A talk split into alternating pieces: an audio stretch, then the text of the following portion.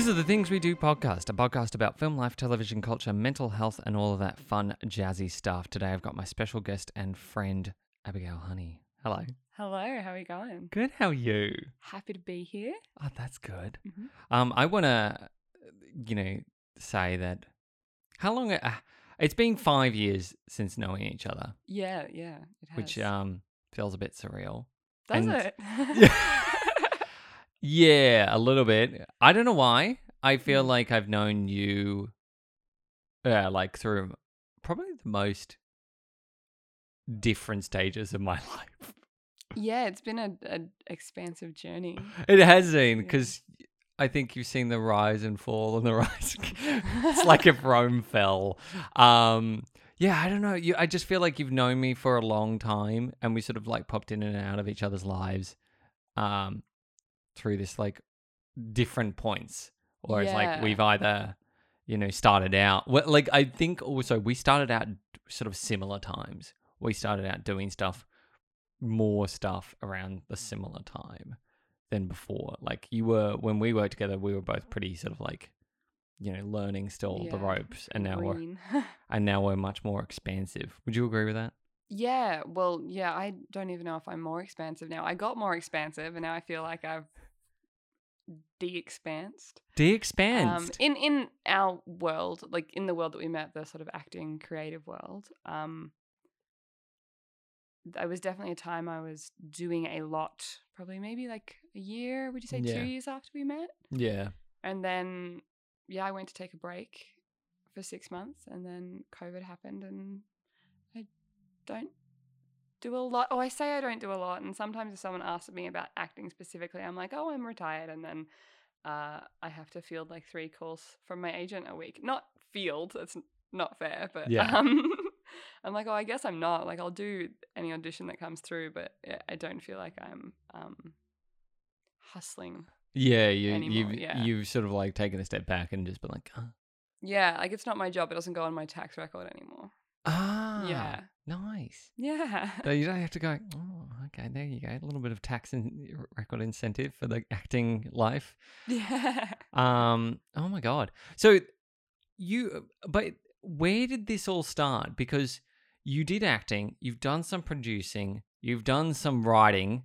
You've you've done a little bit of everything. Like as far as like insanity goes, you sort of you dipped your toe in a quite a fair amount of stuff. I do like to have my fingers in a lot of pies at any given time. Um, like I don't remember ever having one job. Yeah. Um, but yeah. Also, I did producing long enough to know that I don't want to do it. So that Okay. that barely goes in there. Boy, it is not for me. Um, Really? yeah, I know you like it. I just don't understand why. Because you organize people's time and then they say no and you have to keep rescheduling. Rescheduling is the worst to line everyone up in a room. Yeah. it's like the hardest thing. Um, but it's fun when you get like when you're there on set oh, when it's all come together. Yeah. it's the best feeling in the world that's like the producer feels proud but when it doesn't go to like line you're just like stressed So I feel like I was still stressed on set, and I was like, I know this isn't the job for me because my favorite part is when it ends. wow yeah Like, okay fair know, point When like the filming is over and you can like hand it into like someone else doing post, and I don't have to touch it anymore. I'm like, yeah, yeah that's the part that felt good, and I'm like, really yeah, Wow. So is this like um is this be particularly with your latest project that you did like yeah. um, so we did that in May, and um, yeah, I can't believe it's been since May. yeah, it, it it has in equal parts flown and been no time at all. Like it's still in post. We haven't we haven't finished it yet, but um, we're both two extremely busy people, and we, me and um, Kitty, wrote that from scratch. Yeah. and then sort of developed it from there, and did a lot of the production. Yeah. Um, and it was, it was not my thing. yeah. Were you proud of it though? Oh yeah, like I loved the project that we made. Yeah. I didn't like The job. s- said like the call times. I loved the writing and I loved the acting. Yeah. Yeah, and have no need to get back in the dip my toe back in the producing pool again. Interesting. Yeah. So you're just like, nah, you know, Mm. walk away. So we when you were growing up, Mhm. Which one came first? Like, was it always acting as a kid? It was always acting. I, I think I even resented not being able to sing uh, or dance at all because, like, stage specifically was probably my first love. And yeah. I think when you're a really little kid, or I didn't know that you could act and not sing and dance because every single children's entertainment show back then was a musical. Um, and I was like, but I want to do that. But how do I do that if I'm horrible at these two things? Wait, did you go out and do school plays? Did you? Yeah, I did school plays and went to a little drama school from I think first grade. Yeah. Um, and yeah, just did that. Growing, I grew up in a small. I grew up in Albury, Wodonga. Mm. So, oh, I guess there's debate around whether that's a small town, but um, I'd still call it pretty small. Like, yeah, what's the population size? mm, That's it. That's like the question. What's the th- yeah, population that's an excellent question. Yeah. You don't know? No Or- idea. I, I want to say around like eighty thousand, but then you that's including all of the out- yeah. outside little towns and things. Like that's the region. Yeah. Um, but you know, significantly smaller than than Wagga and Wollong- Wollongong. yeah. Yeah, Wollongong is now classified as a city. It wasn't until probably like, yeah, like last 20, 30 years. Like, yeah. That's was- my whole life though. So yeah, I know. It's like it's a city to us. Um, but yeah, that's so you grew you grew up in this sort of small town city thing. Let's let's go town slash stroke city. yeah, Uh, it is called the city of Albury Wodonga. So really? yeah, but that's Huh. what they put on the bins. I don't I don't know why that memory is coming back to me. Um, I think maybe it's something place I ever really saw it written down. You know. Yeah. Um. Anyway, theater was your that was the access you had to to arts and performing and acting. It's not like there was a huge film scene there, and you never drove past Film sets sets. or Yeah. yeah. And then like did how old were you when you left? Eighteen. And then you just like was it a decision to move to Sydney and Uh, I moved to LA when I was eighteen. Wow. Yeah. So you did the LA trip first. I did. Yeah. how was like how did that even was that just a gamble or did you meet someone who like recommended it to you? Well, when I was a little child, small child, a Like young child, if you will, um, a toddler of some sort, uh, I had a a family friend slash nanny babysitter thing. Anyway, she moved Yep. to LA when I was maybe six or seven. yeah. And as a good family friend, sort of stayed in in contact. And then when I was finishing high school, she was like, "Come visit." And uh, me, who does absolutely nothing halfway, apparently, was like, "Well, if I'm gonna visit, I'll I'll move and I'll go for a long time and I'll study." And so ah. yeah. I didn't there was nowhere I specifically wanted to be. I didn't want to live in LA or Sydney or Yeah, anything. yeah. I just didn't want to be in Albury anymore. That's yeah. that's fair. Yeah. So I was like, oh, you know what? Across the world will do. Um so yeah, went there. Uh went to an acting school there where ironically I studied theatre more. Wow. Um but yeah, I worked or I um interned you know what's that what's that free thing they do in America? What's that free work they Um, do? Workplace? Uh, yeah. Is Volunteer? it is it interning? Is that Yeah, the American so. word? Yeah. Uh, at a PR company, um, who did a lot of like celebrities, Oh. like. I really don't want to use the word B grade because it's quite rude, but um, like or junior. But there- there, Right, were a I lot know of what you mean. Disney kids at the time, and there were a couple of like the bigger names, and Yeah. but yeah, so. Uh, I'd, in- I'd say that I thi- th- they're only categorized as the B listers because because it's just it's a very bad term. it is, isn't it? I didn't actually realize that until I was like um watching films and I realized how many Mm. people credit actors as A-listers and B-listers. I'm like they're all actors. Yeah. They're all just working. Like Mm. just w- ones happen to get into roles that continue long term than others who get a short stint at something then take a break Yeah. and then come to another um but i think also like a lot of actors nowadays in la particularly disney plus has done the the rejuvenation of a lot of child actors and adult actors coming back to roles like 20 years later and That's having true. another chance to do something that they did and come out of Mm. retirement which is really nice Yeah. But yeah, so um, so you did that. You worked in this PR, like yeah, yeah, public rep. Yeah. yeah, Mm, public relations or public rep. Yeah. Is it public rep? I I thought it was then, and then in Australia they call it. It was I- it was Representation or it was the yeah. representation. Yeah. Yeah. that was the. I think my job somehow this was the intern's job. I thought it was really cool at the time. I was like, oh, this is the job no one wants. Just, like, walk Down the red carpet in front of them and like get the press to talk to them. yeah, yeah, yeah. Yeah, or the press that you want to talk to them to talk to them. So you'd have like a list and That's cool. yeah, I thought it was cool too. I was like, how is this the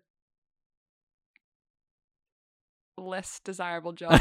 Sorry, I wasn't sure if I could say shit kicker on here. you can, you can, you yeah. can, you can absolutely swear on this podcast. It's very fine. Okay, great. Um, but yeah, like, but yeah, I was like, how is that the shit kicker job? That's cool. Yeah, I mean, Um, like, I, I, uh, there's so many jobs. I'm like, that sounds great. That actually does sound like a fun job. Yeah, Like, it's very interesting and insightful. it is. I think it was the 15 hour days that got people. Um, Wow. Okay. Yeah, that's a that's a fair chunk of your day. It is, but uh, you know, I feel like I I do that anyway. So I get very I get very obsessed with work. You No, are a workaholic. I am. Well, I but I also like all the jobs. I'm not a workaholic when I'm doing jobs that I hate. No, it's interesting. You're you're very passionate about certain stuff, and and I've seen you passionate about some stuff, and you get very into it. And when you're not passionate about something, you're like, yeah, whatever. Yeah, it's very obvious. Like Mm. there's a shift in your eyes, and you're and you're paying. glaze. Yeah, yeah. it's like the glaze look, and you're like, yeah, whatever. Okay, bye. oh, it's not that bad. no, it's not. But I've I've definitely we've had um conversations about project ideas, and I've definitely don't always like. You're very. I think the thing I love about you is you're very upfront about Uh, what yeah. you like and what you don't like. And I'm not like, oh, tell me more. If people tell me something, and like, Yeah. oh, so does that sound good to you? Like, no, Yeah, I know. sorry. Well, I don't actually don't usually drop the sorry in there. I'm just, oh, sorry. I thought that was a yes or no question. Does that sound good to you? No. But I'm sure other people will love it. Yeah. You know? Yeah, it's it's like a project's not for everyone. Um, but you know that's that's a that's a good trait to have because if you don't say no to things or you don't have that ability to be like, yeah, I don't like it, then it's you get sucked into projects you, You never want to do. And that was a learnt skill. Yeah. Saying no to projects. And I think, especially as young actors, we sort of do so many things because we think we need to be doing something. Yeah. even. Um, yeah. I th- I th- I think I think it's also just an age, like it's an age thing as well as experience, and also as well it's personality as well. Because like you know you can be a people pleaser and everything, like Mm. you can want to constantly please people, but sometimes like you just run out of steam. One, you you know you got to look after yourself, and two, the other side of the coin is not every project's going to be fun. like Yeah. it's just straight up. Um, and I want to say this in the nicest possible way. Um, when I work on projects, I want them to be well thought out. I don't like half-assed thought out projects. Like I, I love a script. Like if the script's good, but the execution of that script isn't, I suddenly lose a lot of interest yeah. because it has to it has to match the input that was put into the script as the output. And I always notice that on set to how people operate and what kind of set environment that someone gives. So I've ever walked onto a set and I'm going, these people really love the project and they've thought about everything. Love it. We'll have all the time in the world for them. People go, it's just everything goes and you have no thought into it. I'm like, yeah, I can't be bothered helping you out at all. Like you've got to Mm. ask the, and that sounds brutal, but it also just comes down to how much attention and time am I going to give to something. Yeah. But Ah. I, I also find it really interesting, sort of coming out more now, is how much it was never expected to be a good environment. Yeah. People. Um, and people people are in this industry because they love doing what they do, whatever Yeah. skill that is for them, whether they're in lighting or sound or acting or Yeah. anything. They're there because this is what they want to do with their time and they love it. And it's so competitive, and there are so many people who want to do it that they will just deal with crappy work conditions and, you know, uh, like sets that don't feel good or aren't Yeah. like well run just because they're they feel like they should be lucky to be there, or or they or other people feel like they should be lucky to be there. Yeah. Um, but yeah, I think it would be nice to see a turn in the industry where people made made Yeah. yeah yeah I mean, just um, I think it's also it's the shift in respect. It's a shi you know, like I want to say the biggest movement I've noticed, especially just on how I think people used to approach work and now how they approach work is very different. Like there's none of this. I I suddenly just it's all about language for me. Like if someone uses bad language to communicate, I suddenly just go, yeah, whatever. Don't you know? If you want to be like, fuck, this is too hard, or like on a personal note, yeah, absolutely get the frustration.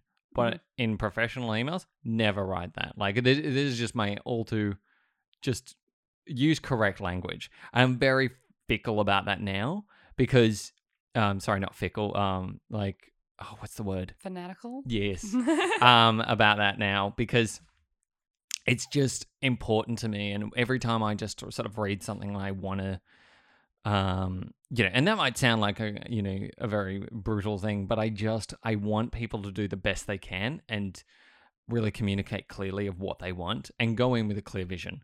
And I think a lot of the time, like, granted, not everyone, you know, what your vision going into a project versus what comes out of it is going to change because obviously, like, things happen upon the process and mm. it will eventually evolve. But I think the it's just about how you approach people, how you approach, you know, when a problem comes up, and instead of going "fuck me" or you know "fuck what the fuck is wrong with this," "fuck fuck fuck," and just going, "Okay, there's a problem. What can I do to find a solution?" Because that is your job, like essentially, is to always find solutions to things, or you know, like, and it's frustrating, but you can't blame the other person for flagging something with you. You cannot just be like, hmm, like yeah. they've flagged it for a reason. And I find yeah, and this and this industry, like uh, I've said it time and time again, it is very one-sided. It is very greedy sometimes, and it's very easy to to quickly judge. And I will argue everyone has a bad day. Everyone absolutely will. You know, I've been on set where I've been crabby and stuff, and like haven't had enough sleep, or I've been to work and you know whatever Mhm. but it doesn't make i think the difference is people you know realize when you've had a bad day and who you've worked with know who you are versus people who've just met you and they go yeah no they're fucking wasting my time you know never going to work with them again because they were so rude yeah. like you've got to really understand that everyone in this industry is so quick to judge or make assumptions or you know stripulate um, ideas about each other that suddenly it's very like he said she said a like word environment which is you know like it's very interesting i don't know what your thoughts on like the he said she said environment of this industry Oh. did i open a can of worms right there? No, it's just it's almost when that's your all you have to go on it's it, i sometimes i feel like why bother? Like who Yeah. cares? And sometimes i'm like well no we can't perpetuate that kind of environment. Yeah. Um but sometimes it's like where do you even start? Yeah. Uh, I think I think that happens more on on sets that aren't organized and people don't know what they're doing because when everyone knows exactly what role they should be doing and are doing it, then when things fall through the gaps, you know where it should have been covered. yeah You know, yeah yeah yeah yeah it doesn't come to that point where, well, I don't want to flag that with him because he's going to yell at me and swear at me, so I won't. And then you don't, and then oh well, it didn't get done because they didn't flag it with me yeah you know, and that's when sort of that back and forth of, well, it's your fault, well, no, it's her fault, and then, well, they told me not to not to worry about it, so I didn't come to you. Thing. yeah I think realistically, the, the projects in the art world need to be massive group project. Like it's basically what it is. It's all collaboration and cooperation. Mm. Uh, so to pretend that one job is is more important than another or needs you know more time or attention, um, that's when it starts to fall apart. Because it does. If you if you spend all your time with your sound guys and don't worry about your lighting, what's the point? Yeah. you're gonna have a really, really good sounding film you can't see. You know? It's it's so true, and I feel like, granted, you know, and and I feel like it, it it's like, I know some things, like some projects that are just kind of going, oh, okay, I know the general gist of the shots, like I know the, you know, but uh, the one thing I quite don't understand is when people don't know the motivation behind visuals and the motivation behind sound, and um and that comes from like levels of experience and everything.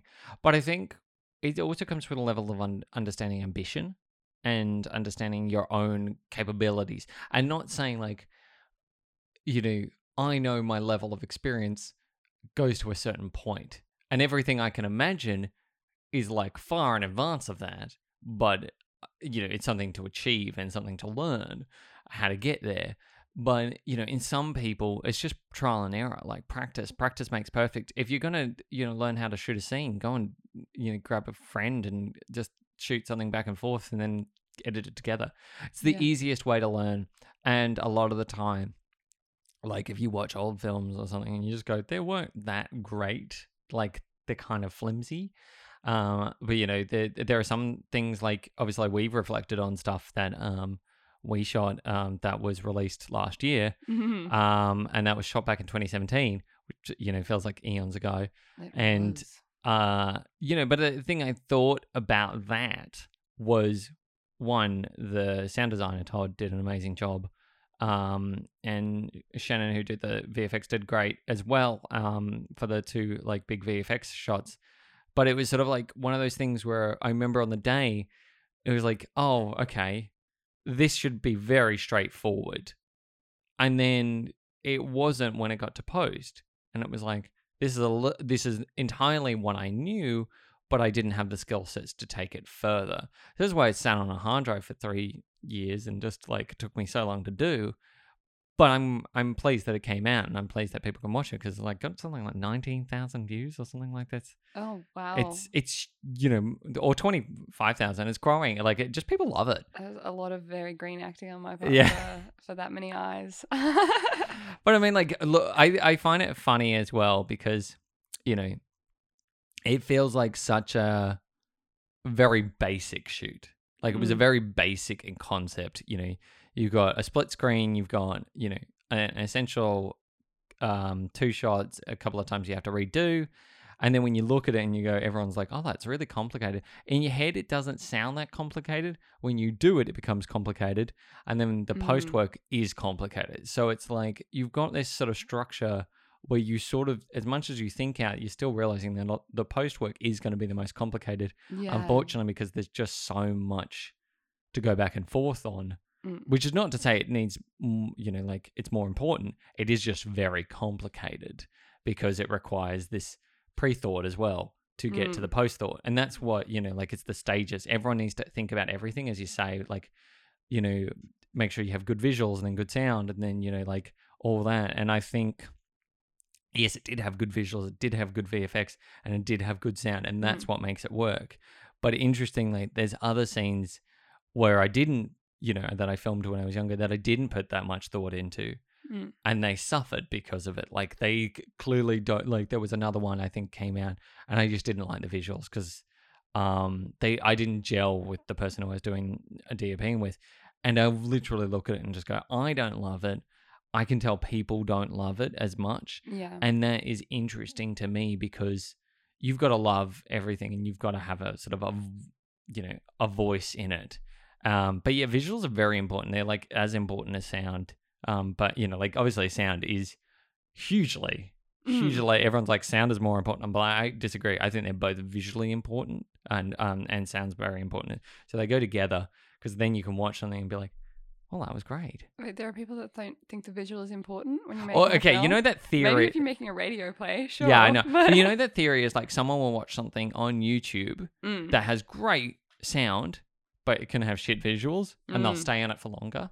It's the same. I didn't. know Um, yeah, there's a theory behind it. Whereas if you have shit sound and oh, you know good visuals, everyone's going to tune out because they're like, oh, I can't, mate, I, I can't hear what the fuck they're saying. So That's true. yeah, That's so it's like you know, what's the point? Mm. Like you've got to, but I believe you also need both. Like you really you need to Mm. marry those worlds because it is important to make something work, but it's also, you know, it is laborious. Filmmaking is a tiresome thing. I think that da- that day was 12 hours for me. You I think you left by like 2 p.m. or something that day. one or two. Um and we were shooting till like 5:30 when the sun went down um in the middle of winter. But I remember like outside as well. There was a, what was it? A train line right behind us. yeah, there was a train Yeah. line which you wouldn't realize when you watch it. But um, there was a train line, and there was, ugh, you know, one thing I will tell my younger self is have more confidence in directing, like your actors. That's one thing that I look at it and I go, if I had more confidence, I would have done things differently. Like I would have given you more notes. I would have, Mm. you know, told you more things. It was a lack of confidence, um, to, you know, just trust your fellow co-workers but it, it's interesting that i took that note away and just goes i really kind of needed to give you you know you and other people just like more attention because i felt like i was giving you know like all the behind the scenes also just as much um more attention and it was just kind of like this thing that i think i could have got more out of everyone had i did a little bit more. But it was fun for what it is and it's Oh, fine for what it is. But it's it, that's always like a learning curve to be like you know this is how far you, you know what can you push yourself? Like would you would you agree though that were you confident back then were you, did you feel like you were very like n- you know more aware of what you were doing or is it was you very nervous and new to it Oh yeah, I didn't really feel like I knew much of what I was doing. Uh, because I remember being like, "Can you like what what what do you want me to do different? Anything, everything?" And you're like, "No, you guys are fine." Um, i know worst directing and all yeah, I was like, "Are you sure?" Because I don't feel. But and then I'm like, "Well, maybe I'm just being no like nervous." But I hadn't really. You know, I was still pretty fresh off like a theater background, which yeah is I'm yeah, I was still getting used to like even the way you move on camera has to be Yeah. different. But um, yeah. It, on the flip side, though, the other you have to know when not to be involved as well, yeah um, which is really difficult. I found that in in uh, this project that we did in May, I was to the point where I was like, I really want to fix this, but it's actually not my. No, not that it wasn't my job. I was like, I, I would be micromanaging if I Yeah. if I got in there. yeah Um, but yeah, because we we essentially on the night because we were acting and we handed it over to another to another director. Um, because I never ever ever want to self direct. Um, interesting yeah, uh, zero interest in that. um, uh, and but then because there were five actors, so Mm. and there was we were always uh, two, the two of us in the scene basically, and then one they sort Yeah. of come in one at a time. When it came to their scenes, I kind of was like, oh great, I'll get back in and, and can direct there, and then was like, I can't, like I Mm, need to give the director all of all of that directing mm, power, like. Yeah I can't I can't have it both ways. Interesting. Yeah, like I Mm. agree with that. I would never, if I were to do acting, I probably wouldn't want to self direct. No. No. I mean, like, how how far along is it edited now? Mm. Like, do you know how far into the edit it is? Uh, I don't. Oh, Yeah, it's also. I I started watching someone pulling some together and was like, yeah, I like these shots, and I was like, I don't even want to self reflect, let alone Wow. self direct. I was like, I don't want to watch it really. Not that I want to watch the final product, Yeah. but I was like, I can't tell you which one is the best because I'm gonna pick the one that I like the best of me because isn't that interesting? yeah. Um, because the take, yeah, there's, uh, you know, from an editing perspective, the takes are so like different to what people like, and um, you know, the, this is the relation that a director will have with their editor, um, of what takes they like, and go off the texts that the director likes, and then sort of cherry pick the best ones out of that. Mm. Um, and then the director might be like, "Oh, I didn't like that take," and it's like, but it works better for the scene than you know I thought, or right. vice versa. They might be like, oh, you know, I didn't like that take, and can you swap it out for another one? And you do. And sometimes, like, this is the thing I've learned as an editor directors don't always have an understanding of editing. Like they don't have a broad understanding of how editing works. Mm. And so they will look at a take and then you'll point out that it's not works continuity wise or some sort of thing. And they go, oh, oh, you were fine before. So do what you did before. So you kind of like I've learned you always have to show them every option because they just they get it into their heads that they think it's going to work and then you show them and it doesn't so you've got to really just show them all the options because then it kind of solidifies ideas in their head and So you have to do your already arduous and time consuming job three times. yeah Even though you know they're gonna pick the one that yeah Yeah, okay, cool. because it's justifying to people. It's so dumb. I've done it so many times, and I think, like, I've, I've definitely worked with people who are very happy with the edits that I've done. Um, you know, like straight off the cuff, they've been like, "Oh, that's good." But I've also worked with people who just, you know, absolutely like have a particular like. I think because the way I edit, I always use music as reference. So hmm it's it's a great way to kind of like solidify a scene and i use it as tonal reference and everything and then when i show it to a director they're like oh oh yeah that wasn't what i was thinking but that works and like i've seen scripts go from comedy scripts to drama scripts like through the work of performance and tone and the output and like you watch it and you just go oh yeah, this is a drama. This wasn't a comedy. Oh, it's like my biggest fear. Yeah. Like, yeah, writing a comedy and people being like, "Oh, that was really dramatic," you know? Yeah. Um, Oh, I think yeah. though you should always write as drama. Like d- comedy comes out of drama. Yeah. It does. Like you, the, it's the lightheartedness in a situation that's dire. Yeah. And yeah. um, I think that people who write laughs or jokes or try and, you know, like understand because, uh, you know, the performance shows what what the character's doing, what you wrote on the script, and what actually happens are two different things. And um, you know, and I think comes down to what kind of style you want to do. If you shot something dramatically, but you wanted it farcical, that's not going to work no. you've, no. you've you've you've Mm. solidified yourself into a drama because of Mm. the way you shot it. So, um, yeah, there's always that kind of dim- dynamic of how you shoot stuff, how you think about stuff, the pacing. People forget to leave silence between stuff, like the the response time yeah. because like on the day you might be like blah blah blah next line blah blah blah next line but you know it's good to have silence when no one says anything and that just that long pause and everyone goes oh yeah Yeah. that's a ponderous thought you know like they've made a good statement Mm. um and then the use of crescendo music and you know all this other things that you kind of watch it and you go oh yeah that's actually like it solidifies a lot in my head of what's actually happening. Um but you do forget it like you know as a viewer you forget automatically that this stuff is happening. But as a you know a director i th- I, i've known directors who don't like music being used in some films. Oh wow. yeah. And i know other directors who like absolutely like i'm a director who loves music Mm. um, and I'll always be like, oh, that needs a little bit of music now. That needs a little bit here. Like it needs to change tone, so the way it tonally changes, and just yeah, all these things that it just kind of like goes and and changes everything. It's just important to me.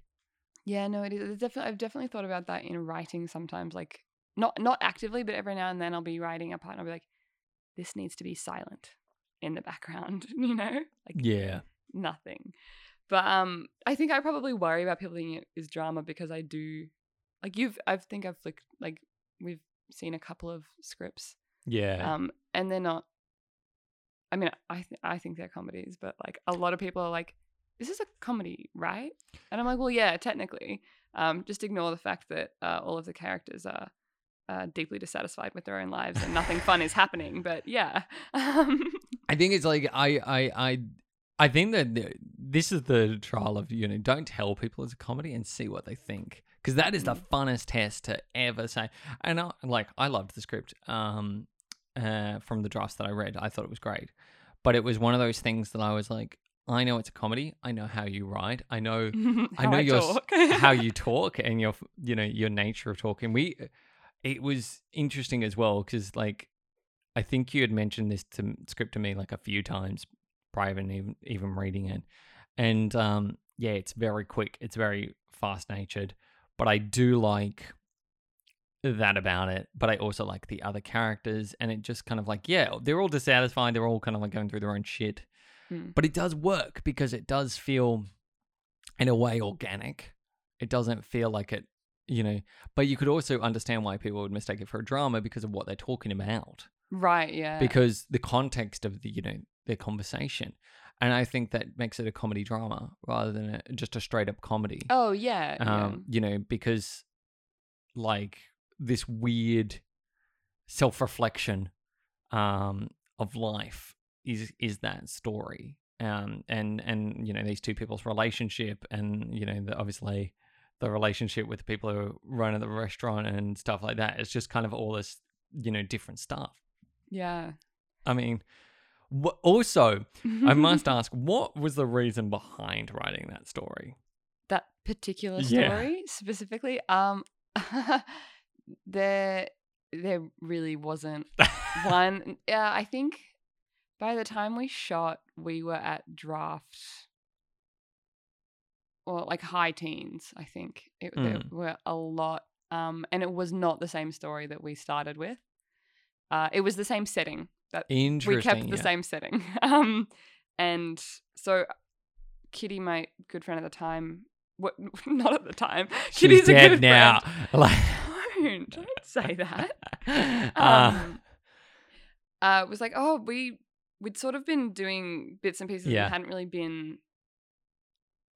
We were like, oh, we should both like actually do something and get in front of the camera. It was meant to be a quick thing we sort of slapped together yeah. um because we were like oh we haven't filmed in a bit let's write something up really quickly and and film it. Yeah. uh, and then what like a year and a half two years later we filmed it because we sat down and we're like well what do we write about?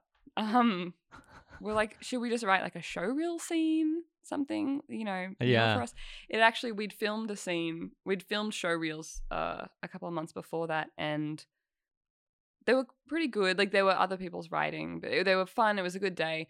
All the footage was lost um, so I was like, well, I guess like we still need a new one. Yeah. Um, yeah. So we're like, yeah, well, let's get that together. Anyway, so then we sat down and the concept of we're like, well, there's two of us, so I Yeah. guess we're gonna write a two-hander, which is what we'd sat down to write originally. Um, Kitty was actually working in the restaurant we filmed in, yes. and she was like, oh, I saw this kind of funny thing happen the other night, and then with like two people uh, at the table, and then we sort of expanded it from there and changed it and added in um, characters until we got to the five we were at. And Yeah.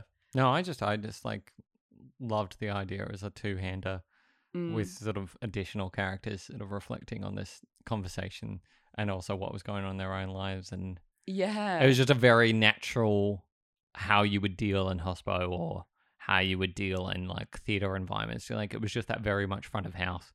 Oh god, what are they talking about? Oh god, you know, like yeah, real big reflection. Um, yeah, I really liked it. But but my involvement was so my involvement involved my production company. Yeah. Booth Street Pictures Mhm. actually kind of helping you with the location because you Mm. guys didn't have at all someone like like a production house or like a production company to back you. No. Um, was that a, like? I remember like Kitty on the phone just going, "Is it okay that we like?" I had gotten calls from you and Kitty that week going, "Is it okay we use your like production?" I was like, "Yeah, yeah, that's fine. Just you know, don't do anything dumb like that goes on the Mm. record that you've fucked something up." we actually sent set the whole place on fire. I Um, know. Yeah, I got the bill for it. Uh, that didn't happen. Uh, just- But- I think it was like it was very surreal because I couldn't obviously like I was working that day and I I had been invited to like you Oh, both yeah. wanted me there but I just obviously couldn't make it because I was working. And there was this there was this really nice messages from you both just saying thank you. Like you're the world. And I was just like oh no worries. Like um but I mean like did, did the place even ask? They asked originally if you had a production company or something didn't they? No, they asked about three days before we filmed there. Ah, yes. Yeah. And then there, you slapped my name across. Is my company going to be in the credits? I do believe so. Yeah. Yes. Another credit to Um, the company uh, name. maybe watch the final cut before you. No, I, I, I will judge it harshly. Um, I didn't invest a dollar in it. Um, but no, I'm excited to. I still might hit you up for color grading. Don't get. Oh, I love Yeah. colour grading. I, I like. I, okay, I won't get too excited. Um, no, what was it shot on? Mm, a camera actually. You know. Um, you don't know which one, do you? uh, no, but it, it was one. There was one there. Can I just love that the vagueness of your? It's like so it worked. Yes. Well, yeah. Um. oh my god. uh. Yeah. What was I gonna say? So so basically Already you shot it. from my mind. I think we finished at mm, two a.m. It was. Yeah. I was. I was so sick the next day as well. It was freezing cold by the time we finished, and um, Mm. because I got there at ten in the morning, Yeah. and because we had one night to shoot it, basically. Um. Yeah. Yeah, it was a very quick turnaround. Yeah. I thought you'd have like two days, but no, you had one night. We did. Oh, I think because it was um filmed on like at sunset Yeah. outside. Yeah. Um and we just didn't want to A push the boundaries with the venue Yeah. and B we we didn't we were doing continuity, which I also can't do for myself. Um Right. So you didn't actually have a Conti on set. You had to sort of Mm. like think Well, about that. No, we we did we did yes and no. So um Nay, my friend slash boss in another job was there and helped out and she was amazing. Yeah. Um yeah, that was really, really good for for the night. But otherwise I, I wouldn't have wanted to be resetting those shots on a separate day. Yeah. Um especially not with the the background it was on there were a lot of things we couldn't control with that there, there were boats and other restaurants and water Yeah. yeah You you you basically visually gave yourself an obstacle. yes yeah we're like we're gonna do this in one day um but no we did talk about filming the the back of house scene somewhere else but then we put where they were gonna be in line of our table Ah. yeah So that makes it a bit challenging. Yeah, yeah, yeah. Yeah. Um, which we wanted visually anyway for a lot of shots. Yeah. I was exhausted and I wasn't I was enjoying it, but it was there was a lot of stress as Yeah. well. But oh catering was amazing though. It was really good. And um everyone was really great. We had a lot of extras there that were really helpful and Yeah, isn't it great when extras just love to help? yeah. Like they're the best thing in the world, and like, yeah, I've I've, I think the best ever. Um, I saw one of my friends' backyards actually turn into a restaurant as well, and they're great re- extras as well. It was just all you know, turn a scene, quickly get three tables out, and yeah, suddenly a restaurant with light, fairy lights, and it does look like a restaurant in the inner west. Yeah, it does, doesn't Yeah. it? It's a, great. it's kind of amazing what you can just flip on its head and make it work. yeah. Um, but you know, I love the idea of it being near the water and just you know, Yes. Well, um it was beautiful, ambitious and beautiful. Um best of both worlds. right? but no, I'm I'm very excited. Like I I've sort of been um the one thing I love is both um you know working alongside you is the amount of opportunities that I've also had just by knowing you is like quite fun because you always like go you like this idea what do you want to direct it or like you've trusted me with stuff oh like, yeah. Um, but I think as a creative and as a friend, it does kind of just make you go, huh. You know, like you're capable of doing stuff. Because you I think the thing is self reflection. Mm. And it's kind of interesting when you just you reflect so constantly on things that you don't realize you're actually really good at. And you think, oh, I'm very average at this. And everyone's like, no, Mm. you're good.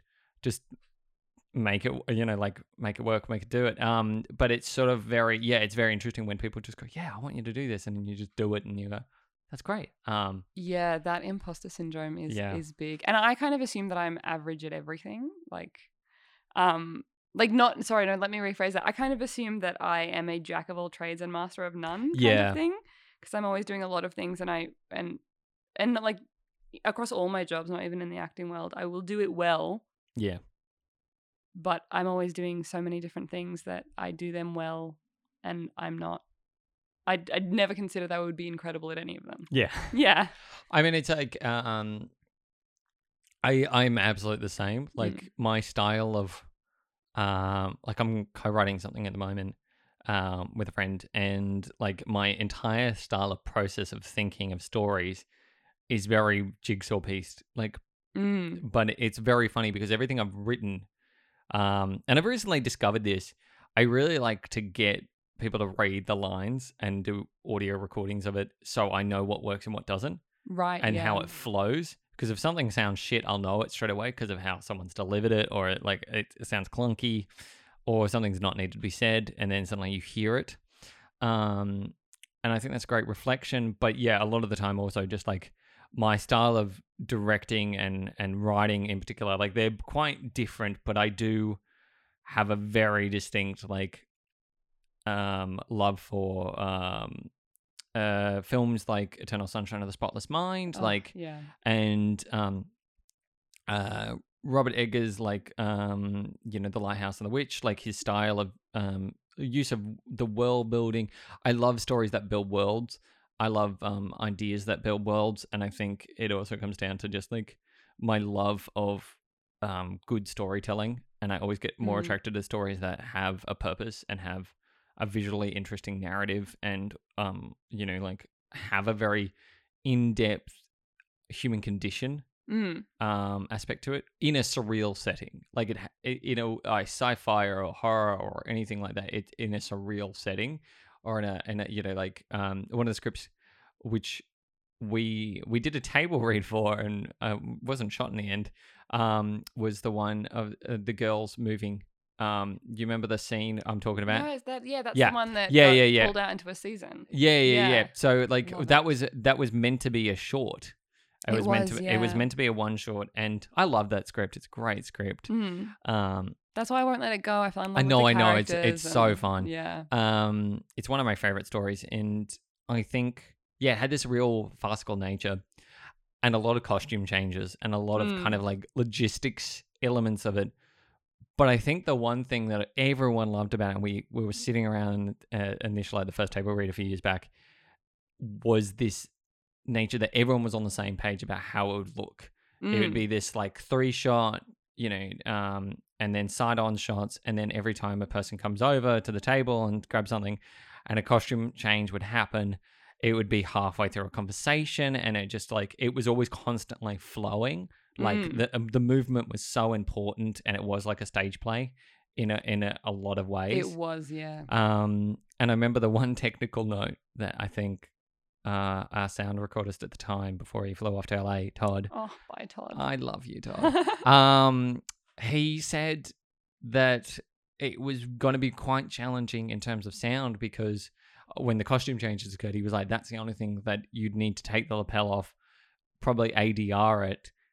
Get them to do that line later or something and then you know just there was a little bit of technical note to it of just Mm. being like this will work this won't work on the day you'll need to do this later and he was very on top of all that and he was just flagging little notes as he went along and i think you know he's he's also a credit to someone who i just absolutely adore and always ask him questions about how to do stuff um in terms of his own level of experience but i've learned alongside him like he's been you know um we've sort of learned off each other of what not to do on set and what to do on set. And a lot of the time like i think with with any question and any difficult question about sound or about locations the people have been great. Like everyone i've ever worked with has been flawlessly fantastic. They just know um you know what to do and and how to represent color and you know represent everything. And i think um yeah as a director also now i love color palettes i Mhm. absolutely adore color palettes and i always imagine that scene shot in autumn because of just yeah, the color so palette I. yeah i know Yeah.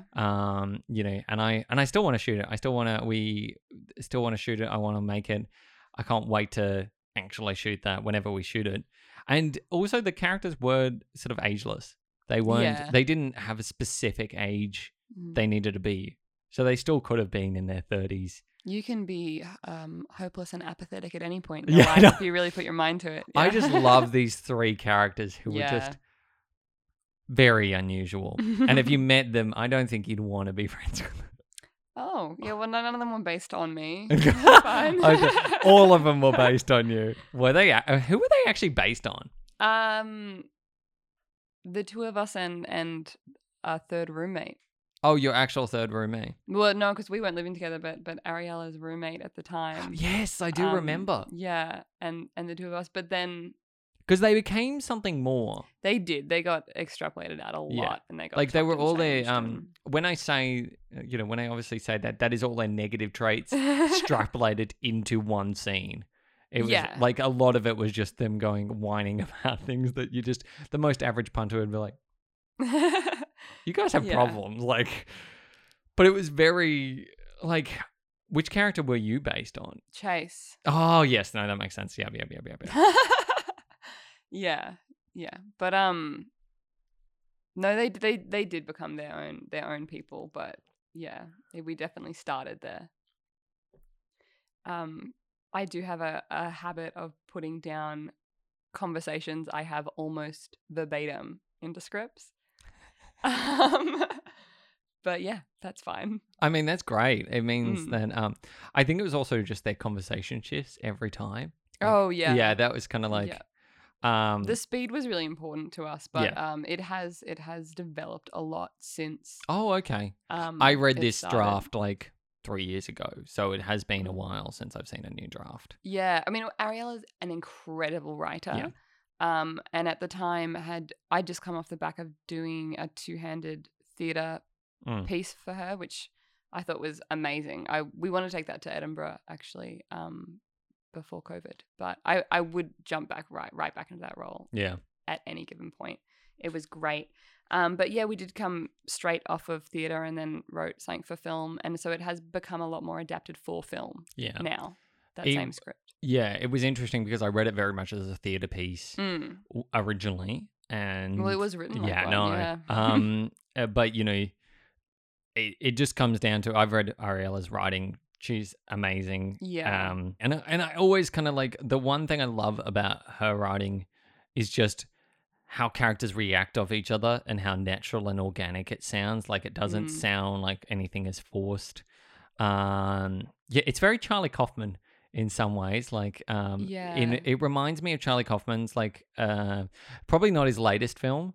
That one, have you watched his latest? I Um, haven't. it's kind of a hard watch. It's Mhm. very self-reflective, um, in terms of just it's a about a it's based on a book, but um, the film itself is just very kind of like, uh, uh, like half of the film is in a car, and a two-hander, and I think just the conversation that you ha- they have, it's very hard to watch. Kind of like it's interesting, but it's just a very hard um watch in terms of like where they're going, what's their story, and what's actually going on.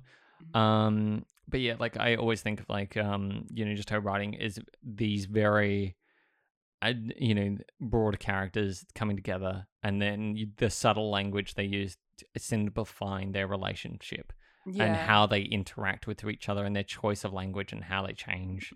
Um, and I just I love that and everything that she has ever written that I've read. I'm just like, this is great. Yeah. it's flawless. No, me too. Um, yeah, and Sometimes, yeah. she's actually the first person I ever wrote with, with like Mm. us both writing at the same time. Um, and I was like, I think we don't have dissimilar voices, so it was quite easy to just sort of meld them in together. yeah, And then when I started writing with other people, I was like, oh, why aren't they just melting in together? yeah, Um, and I was like, oh, that's. I thought that's just what happened because it was the first experience I'd ever had, and it just yeah, it like I've done scripts before where you read it and you can see the writing has changed. Like you can see that it was someone else, yeah. you know, that changed. And I was like, and she just she just builds a world that is so normal and and well, normal's probably a, a bit of a cry, but um, it's so natural and easy Yeah. that you can't not just fall straight in there. Yeah. Um yeah, the, you you can't and like I'd love to you know hear her write more things and and see more things that she she has written because it's just like yeah her nature in in terms of structure Mm. and just uh, you know you can always see these characters going long term Like they're never kind of just a one-off characters. Like you can see them having lives and Yeah. um and I think I've read a lot of scripts over the years and yeah, there's some people who really get characters and she's one of them. Like she really gets people's motivations, their their intricacies and everything. Um, like with your writing as well, it, you both kind of just get where characters, people are going, what they're saying, what the purpose and sole purpose is. And I've definitely read stories where it's like I know someone has thought more about the story than like the characters, and the Mhm. characters just say what you know you would say in the moment if you were just kind of there. Uh, but that you don't see there where they're going afterwards. It's just kind of like, yep, that that was nice, that was fun, that was filler. Like you, Right, you get yeah. more of a sense of world building from you guys. Like, Oh, Uh, I've never felt I was eh, very good at story at all. So Mhm. it's like when you ask me how did we come to that story for my most recent project, I always feel like stories are kind of what happens after I put characters in the yeah, world because I never really know where I'm going with story um until I know who my characters are and then I'm like, "Oh, okay." yeah. I mean, it's like I always, in terms of structure, when I write original ideas, always think about where they've gone from, where they're going to, and what the relationship is Mm. with the other person and you know in the room and what's going on um but i also love like societal self-reflection. Like um I've, I, I notice now a lot of my scripts are very politically driven. Like they're very uh, ideology and and society how we view other people and then just like extrapolating that into an idea um is where i always stem cross because i just find that thoroughly interesting to watch people just kind of self-reflect and work out whether or not it was good or bad or whatever their decision was and then they go oh you know and just life can be terrible yeah. um, but a lot of it, a lot of my stories are very bleak as well. I realized they don't have happy endings. yeah, I I feel the same. Yeah, you write a lot of bleak stories. Well, not intentionally, but I I don't think I really write endings. No, no. Um, the story I'm writing now with um my friend Karina, well, it's it's definitely not going to have a happy ending. It's going to have a very bleak ending, and it will Mm. probably end up being like it's set in a room. It's in one room with two people, and it's a very existential conversation mm. with the idea that it's like half an hour to midnight kind of thing. But I think like yeah, it's I always love those kind of bottle ideas where you've got people stuck in a room and you know it, it's the whole nut out of conversation and a hard conversation and then sort of see if it Mm. was actually like you know just because I, I feel like um I watch a lot of shows where they they have bottle episodes like they set it in one place and it's just Yeah. it's really interesting because I think it just creates that really tight claustrophobic environment and it just goes, oh, fuck. You got to actually confront something and make it, you know, you know, have your whole world turned upside down because you've got to confront an idea. I just love that. That's like, you know, my style of storytelling and and love of writing. But I also like um, fanatical space adventures or fantasy and stuff like that. I you do. do, yeah. I love Yeah. my.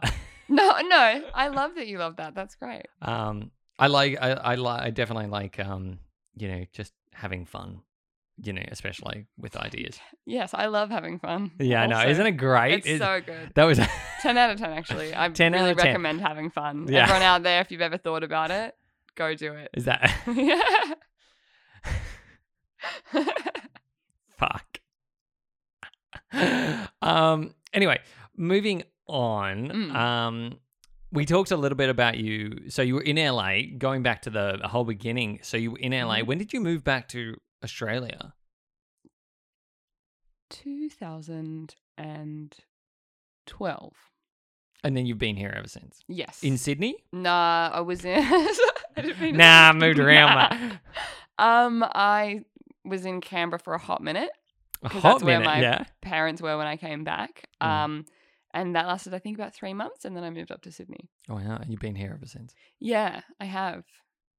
which has been great. It has been great. I was I never intended to stay, um, and then I did, and I don't regret that. Yeah, Yeah. which has been which has been nice. But you know, I've loved it. Most people uh, hopefully have loved it. Uh, I hope I hope so. um, Um, but no, it's good. I mean, I, and I am here until I finish sort of studying anyway, and then, you know, I'm here for a while. Anyway. I are you planning to like do the overseas thing, go somewhere else, another country? Oh, I definitely like. Will always have a tra- travel bug, and will um travel and visit and holiday. But I hopefully finish my um Auslan interpreting degree mid 2023. Okay, Um, which is pretty Australia specific. that is very Australia Yeah. specific. Yeah. Um, yeah. Uh, I also uh would like to stay in the the art world though. I think Yeah. I would love to interpret for theater. Really? Yeah. So like um comedy gigs and stuff like that, or just into you know like actual stage plays. Oh, I don't think I, I'd probably w- wouldn't be able to be too picky. I'd probably have to do it all, but I would love to interpret for stage plays. Yeah. Um. Yeah. I didn't even know that was a thing you could do. Yeah, there's actually a Sydney-based company. There's one in Melbourne where they they do that. Um, I think Auslan Stage Left does it. Oh, okay. Uh, I think the Hamilton. Don't know why I'm saying I think. I know the um Hamilton coming out is being interpreted. There's not not the whole run, but um some yeah some of it is. Oh, okay, that's awesome. yeah I mean, like, you'd want that as you know. Um, I feel like also, uh, Auslan, uh, is becoming very widely recognized more so now yeah than it was in the last few years. yeah. I think you know the sort of COVID to thank for that.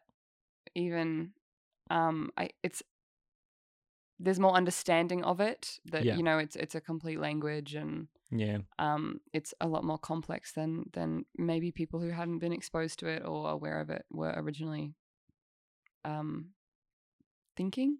Yeah i guess, but yeah, but it's yeah great. I've been um been studying for two years now. Okay. Um, it's long, Yeah, but I'm- then you have to learn an entire language and then Yeah. say really important things in it. I guess like if I'm interpreting for a for like a doctor's appointment or something, I don't really want to be guessing. no, um, you don't. You don't want to be sitting there going.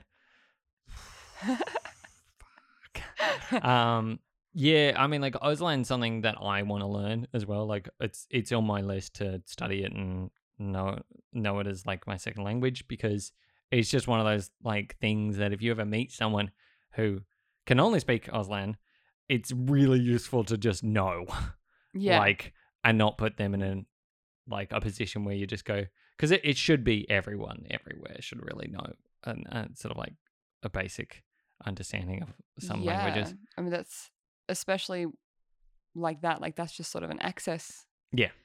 Th- Thing, you know. um like one of my um one of my friends uh kid um we know is gonna be deaf and he's learning him and his wife are learning auslan and i you know just the fact that i'll know him for years and when he's growing up and everything i just want to be able to speak to him yeah. and be like not put you know make his kid feel like everyone's just talking and not you know yeah. being absolutely. misunderstood and everything it just um yeah it puts you into a very delicate position but um i th- i think it's important like i think it creates um less barriers especially in australia like we are i feel like we have a problem i guess less anymore covid has been great in terms of that but um we have a problem when it used to be like in terms of uh, acknowledging languages and their differences Yes. um, we were just like, if you come to Australia, you speak English. Now, I think because of COVID, everyone's like, you come here,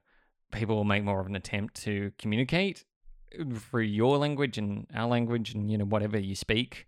And there's a bit more awareness than there was like, you know, and I, I probably thank movies for this now as well. A lot of movies are coming out Mm, that have a lot of different characters speaking a lot of different languages. Um, you know, and it's not always going to be English, and people just get used to it. They just go, "Yep, oh, I'm gonna watch that in its native language, and I'll have subtitles so I know what it's actually saying." yeah, Um, and that's great. Like, it is. Um, and it's like taking the English version of something because it's easier for us doesn't doesn't give us a richer understanding of it. Like I don't know if you watch Squid Games. yeah, I was about to Um, say, Squid. Yeah, and the the subtitling or the captioning versus the overdubbing, the Yeah. dubbing in English, they were almost always completely different sentences. Yeah, Um, because they made the words they spoke Yeah. to be English. Yeah, I really, Um, I really don't like that. And you know, I haven't watched Squid Games yet. It Mm. is on my list of things to watch. Um, I've not rushed around it because when everyone hypes a show up like this, I just get laboriously bogged down with like, I don't want to watch it straight away and have everyone talk to me about Squid Games. I want to watch it and just go, that was a good show. Like I did that with Stranger Mm. Things. I watched that a year after everyone else, and I loved it. The Yeah. first season's great. I didn't finish the second season. I don't Mm. think. You're not missing out. Yeah, that's sort of was what I was thinking halfway through. You I know what the sad thing? S- Season four teaser came out not that long ago. I did not see a single tweet, anything on Instagram about the tra- teaser trailer dropping. No one on Facebook. Nothing. Wow, that really that dropped quick, huh? Yeah, and it was just Alright. like, I think people stopped caring. Mm. It was one of those shows that was great in its prime, a nice little one series, spooky drama, love it. Um, it didn't really need to go on for four seasons like this. It just didn't really have that kind of arc. It didn't. It had a great cast, and like I wanted to watch them, but the story, I was like, all right, all right. I'm Yeah. also not amazing at at sci-fi generally. Yeah. Anyway, um, I I did think I was saying this to my partner the other day.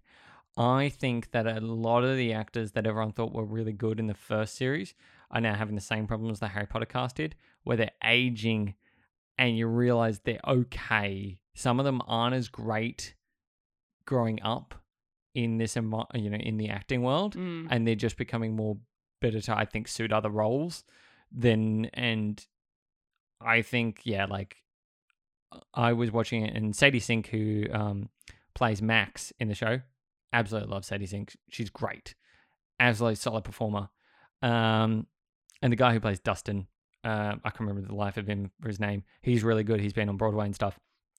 But like Finn Wolfhard I've now seen in enough stuff and I'm like eh you're okay. You kind of just play the same character in everything. You've been kind of typecast as the Stranger Things kid. And Millie Bobby Brown, who I think is very average now, the older she's gotten. She's just, it was funny. We were saying that probably what made her so compelling was she didn't actually have much to say in the first season. So she was just this figurehead who was really impactful. right, yeah. And the moment she had a voice, it was kind of like, oh, I can that's- confidently say I haven't seen her in anything else. There, there I- wasn't an interview. I watched her in Enola Holmes and I was very bored. Oh, I did watch that film. I was very Right. Yeah, it was very boring. Mm. Um, not because probably of Millie Bobby Brown. I just didn't like the writing. I thought the writing was very average. Yeah, and I really loved Sherlock too. Yeah. I was like, because I know those kind of stories I get really into. I Yeah. really like. But yeah, I forgot I saw it. um, I also like I've seen her in other things like Godzilla and stuff, and I just feel like, yeah, it's it's like actors like, you know, childhood actors like Selena Gomez and Hailee Steinfeld. Um, they have aged, you know, well. They're really good at their characters. They couldn't switch between different uh, modes a lot. But yeah, like Millie Bobby Brown, I think is just going to be like eventually go into activism. She's very activism driven, mm. um, and that's fine. Go for it. But I probably won't sort of think twice if I don't see her in a film again. That'll be, which you know sounds heartless, but I just don't like it that much. that's, I got-. I got very over her saturation on Instagram. I think, Mm. um, and yeah, social media being a complete, complete waste of um, waste of time. What's your thoughts on social media? Because that eye roll. Oh, Si- and I, I probably wouldn't go as far as to call it a role. I just so social media. I don't. I'm not good at it. I don't get it. I don't. I'm not a huge sharer in general, and I have zero desire to put up any activities I'm ever doing for people to look at. Yeah. Um, and I don't really want to see other people's daily activities either. Um, Interesting. but I I have Instagram. Yeah. And I have Facebook, which I use as a calendar and a texting platform. Yeah. Um. Yeah, I've never t- twittered or any of those other ones. I know there are other ones. TikToked. I've n- neither ticked nor talked. You've never Um, ticked or talked. Okay. No. um, but yeah, I don't know. It's it's not it's not a world I feel comfortable or confident or Yeah. interested in. Interesting. But I do understand that it is basically how how you you access the world Yeah. now, even as a business, like not just as an individual, but that's how Yeah. celebrities are made and that's how businesses are uh, advanced. Which is a bit dumb sometimes. Mm. It makes sense, but it's a bit dumb. Yeah, I mean, it, but it does make sense. Like, I consider, like, I'm sitting here and saying I don't really do social media a lot. I look at it every day. I learn a lot about businesses and products, et cetera, et cetera. That I, you know, I don't go out shopping, so that's where I get exposed to things. Yeah. Um, and think, oh, that's a good idea, or oh, I should go there, or oh, I should do that. It's all social media that I get that from. Yeah. You know, I'm not cracking open my newspaper and looking in the classifieds for my daily activities. Like, What's the classified section saying today? yeah, I'm looking Um, up the movie time. yeah. you know? Um, I mean, do you feel because of social media, do you feel like that that's been good to kind of just have a very uh, reflective point of it and not really kind of be immersed entirely by it? Um, like some people, do you think it's been better for your mental health? I would say it like keeps me sane and yeah, I mean I when I do put things up and by the time you like pick one photo and like think whatever inane thing you're going to write underneath it. Uh, but then by the time you've done it, it's like half an hour or 45 minutes and Yeah. I I can for me I don't personally get anything from it. Like I don't not that I don't get anything out of it. Yeah. So I consider it kind of a waste of of my energy. Yeah. Um, but that being said, if I was one of those people who did get a lot out of it, totally different story. Yeah. Um, but I don't find it satisfying in any way. S- But I also don't really have a business to promote or um a, an, a thing to influence. Um, yeah. yeah, You're just being you and and doing what you love. yeah, And that's generally quite quietly. Yeah. Um, yeah. I mean I think I think that's the case of a lot of people though. Mm. I think, yeah, I'm quite active on Instagram, like because I feel like I have to be, not because I want to be. Yeah. It's interesting. Like I, if I had my way, I'd I'd be like little next to not on social media. Mm. Like I'd just be like, my friends message me, cool, I'll give him a call, cool, like whatever. Um, but the fact that I have to promote stuff, it feels like it feels like a chore. I, I'll be honest. It feels like an obligation, a chore, your comparison to each other. Well, it is. It's work. That's Yeah. what you're doing when you're promoting any. Yeah. Like that is literally your work. Yeah. Um, it's sort of part of your job. You know, Mm. not that obviously your job can be fun, but But yeah, yeah. it's And it and it, it's funny that it just feels like such a chore because it kind of feels like this thing that I don't really mm, love. I wish I could schedule them. I wish I could just automatically send a um, schedule out and just go this you, upload these when I want you, you to and post them live when they're ready. Like I would rather just set up a big schedule and then not look at Facebook and social media for like a month. Um, you know, because I think it's just that de-stress. Um, like I Mm. love catching up on movie reviews and, stuff. Like I watch YouTube a fair bit, but I generally, I don't know. I find I find like Messenger and Instagram quite exhausting. Um, especially the speed at which you get them. Yeah. Sometimes I'll get messages on Messenger and just put my phone down. Just be like, oh my god, if I open it, I'll have to reply to it, and then but then I forget. Like it's a double edged sword. yeah, I know. Text I'm really good at. Yeah, um, I um, I just text. I'm I'm actually much better at than I. I'm so easy with a phone call. Just call. yeah, like, yeah, me too. Um. I almost put social media in like admin Yes. in my brain. That's sort of where it goes. yeah. Um, that being said, I do like that other people use it because I like to know if something exciting has happened in my friend's life and I haven't had a chance to Yeah. call them or something. Um, or I haven't spoken to them in a while. I'm like, oh, it's cool that they're doing that, or oh, it's nice to know they're still doing that, or Yeah. you know, I'd be like, they're they're they're living their exciting life. Woo. yeah, Um, yeah, I totally agree. I think it's a great way to. like it's funny as well. I don't, I'm not really that like We'll write a full essay on Facebook anymore. Like I know friends who love to express every emotional beat of their life. I'm not one of those people anymore. Like I, I will Mm. tell everyone how much I love my partner and everything, but that's kind of like when we have anniversaries and stuff. It's not. It's kind of just for more family and clo- you know and friends like who actually care about this stuff.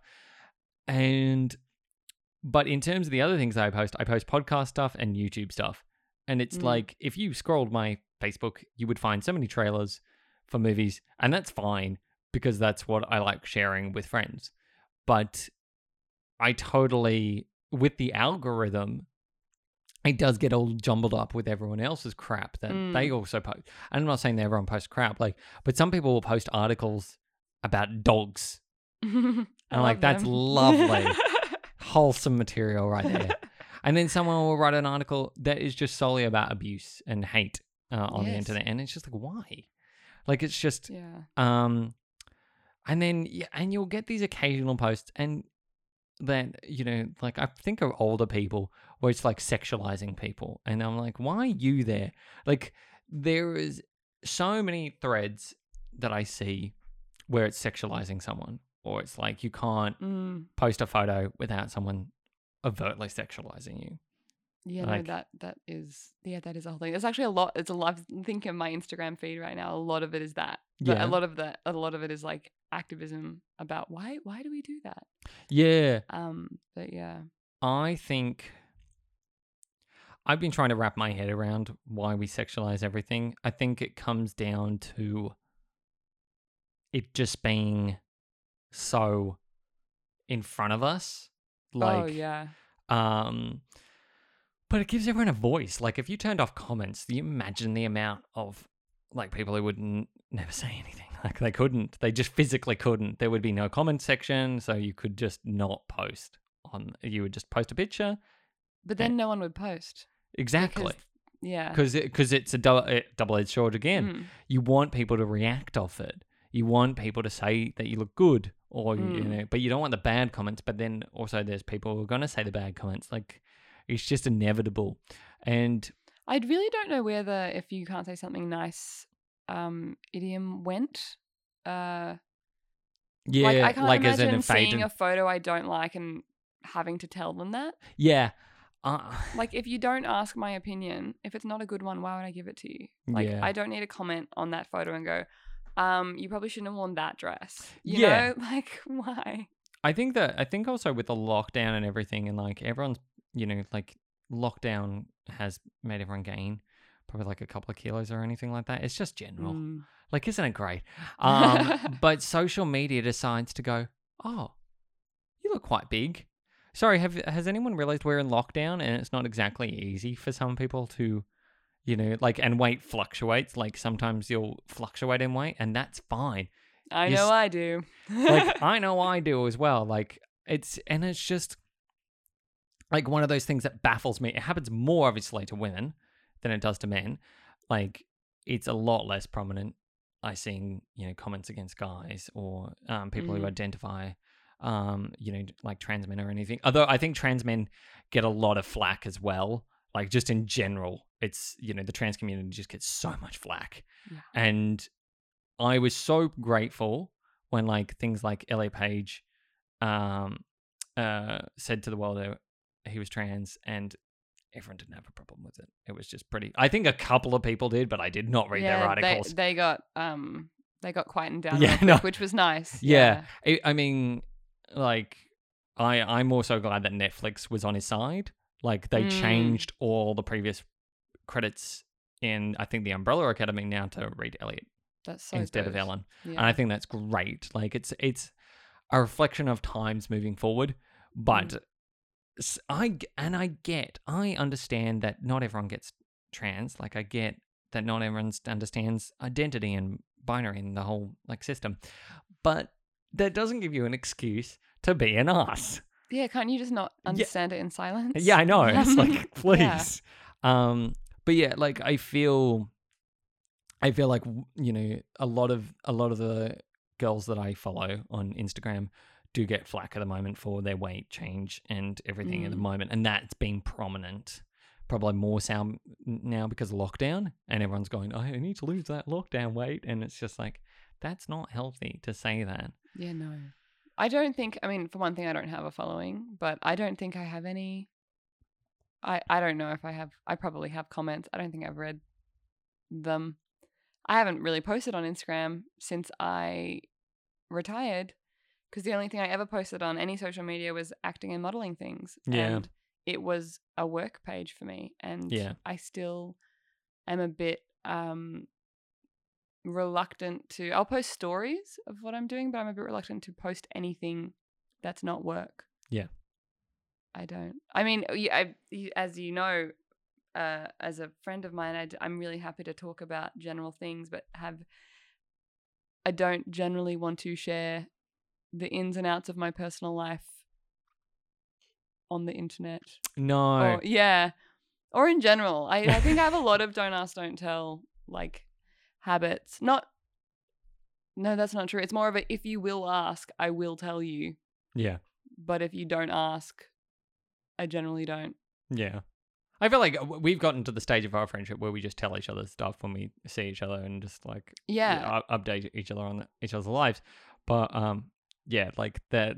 You know, we've had some very in-depth conversations about you know Mm. relationships and lo- um, love life and everything, and it's just they stay very personal to us, and the whole world doesn't need to fucking know about them. Right, yeah. Like, I totally agree with you on that because it's Mm. just I feel like I feel like the world can be very toxic and Mm. judgmental of a lot of how you know we live our lives and it's not healthy. It's just Mm. not. Like I realize yeah, I'm like a workaholic. I do so much, but Mm. it, it's you know when I don't do stuff, I suddenly feel like people just think that I'm not allowed to have free time right. because yeah. because you put that pressure on yourself to be constantly doing something. But you got to remember, oh, this is my day. I don't have to do anything because Mm. it's my day off. Like there's no obligations for me to do anything. And I think yeah, that just comes with a work life balance yeah. and just respecting oneself. Um, and yeah, I mean, like with you know, with us as well, it's just yeah, like our conversations are our conversations. They're not gonna bleed to the world where it's like everyone fucking knows the ins and outs of Mm. uh, Martin and Abigail, like talking shit about you know everything. Like Yeah. I, I just feel that yeah, uh, the world probably also just doesn't care as much as we care about it. Mm. Like that's one thing that I think. That's what I assume, yeah. Yeah. I mean, I know some of my like close friends will obviously care about uh, ins and outs of opinions, but you know, Mm. a lot of external people to that. Um, like it was like something my mom said. Um, and she was listening to a podcast, and I love, I you know, I always think podcasts are self-reflective. They're very in depth and Mm. interesting. But mom was listening, like, I don't know, if this is a generational thing. She's not very wear your heart on your sleeve kind of pe- person, or you know, just Mm. like, and she was just like, oh, everyone on podcasts just all talk like they've. it's just, it's just very tedious sometimes. just all about their dramas in life, and I'm like, yeah, yeah, yeah, that's what podcasts are for. Like, that's true. Yeah. um, they're about the ins and Mm. li- outs of people's lives and interests that they have. Um, yeah, which generally other people's interests, as we have covered off, are generally our tedious to other people. yeah, yeah, and I mean, like you know, but they're fun to us, and they, you know, we learn heaps about each other mm, and our, you know, but not everyone's gonna love fucking everything that you say. yeah. That's like impossible. What was it? Someone said to me when I was very young, it's like not everyone's gonna like you, Mm. and I was like, touche, true. not everyone's gonna like me, and some people are just never gonna like me, like for different reasons, yeah, and that's just inevitable. Isn't that bizarre? it is bizarre. I don't understand how anyone could not like you, Martin. Thank you. Can I just say, that was not where I thought that was going, but I appreciate the fact that that sounded so sarcastic and oh, did it? it, it sounded very genuine, but it also sounded very like it could have been taken as a sarcasm. My sarcasm always sounds genuine, and my genuineness always sounds super sarcastic. I don't mean it to. Was it sarcasm or genuine? Neither? Okay, I'll take it as ambiguous. Yeah, it was, you know, It's but just- It's a state of fact. It is, yeah. um, no, I love that. I love that. Um, before we wrap things Mm. up, because, um, yeah. So your long term plan before you, hmm you know, is to go off and perform this thing in Edinburgh, and it, like, well, hopefully one day you can perform something you wrote in Ed- Edinburgh. Is that Oh, the yeah. dream? Well, I didn't write that one. I just loved it. Um, but yeah, no, the dream. I I think I will always act. I think you can't like you can't really get out. It's not really something you can give up. You I, yeah, I don't think you're actually Um, retired. No, no, it's just like another one for Actors Anonymous. Um, you know.